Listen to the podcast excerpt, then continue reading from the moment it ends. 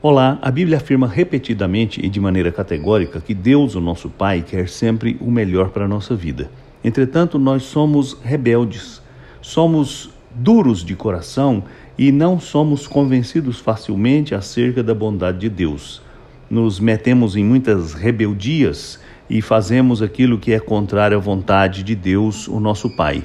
Por isso, o Senhor muitas vezes precisa usar de força para nos corrigir Paulo, escrevendo a segunda carta aos Coríntios, no capítulo 7, fala sobre a tristeza que muitas vezes Deus usa para nos conduzir pelos caminhos que agradam a Ele. No versículo 10, nós lemos as seguintes palavras do apóstolo: Porque Deus, às vezes, utiliza a tristeza em nossas vidas para nos ajudar a nos afastarmos do pecado, nos arrependermos, para assim nos levar à salvação.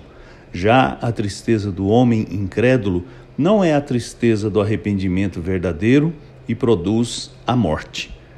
Deus muitas vezes vai compungir o nosso coração para que nós reconheçamos a necessidade de mudar de direção, de nos arrependermos. É verdade que nos momentos de dor é que nós estamos mais suscetíveis a prestar atenção ao que Deus nos diz.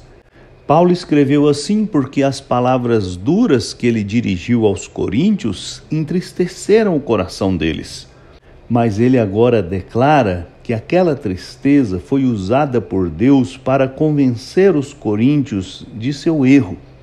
É assim muitas vezes que Deus age conosco e precisamos ter um coração sensível para perceber por onde Deus quer conduzir a nossa vida entendendo assim que a tristeza pode ser este momento em que Deus dobra o nosso coração para voltar-nos para Ele.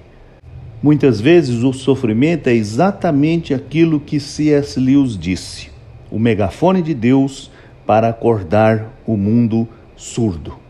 Eu sou Agnaldo Faria, pastor da Igreja Presbiteriana da Moca em São Paulo. Vamos orar? Oh Deus, eu te agradeço porque até através das dores o Senhor está produzindo o melhor na nossa vida. Dá-nos a graça de entender e crer nessa verdade e, dando ouvidos ao que o Senhor diz através da dor, nos voltarmos para Ti, nos arrependermos das nossas faltas e experimentarmos um tempo novo na Sua presença. Eu te peço, em nome de Jesus. Amém.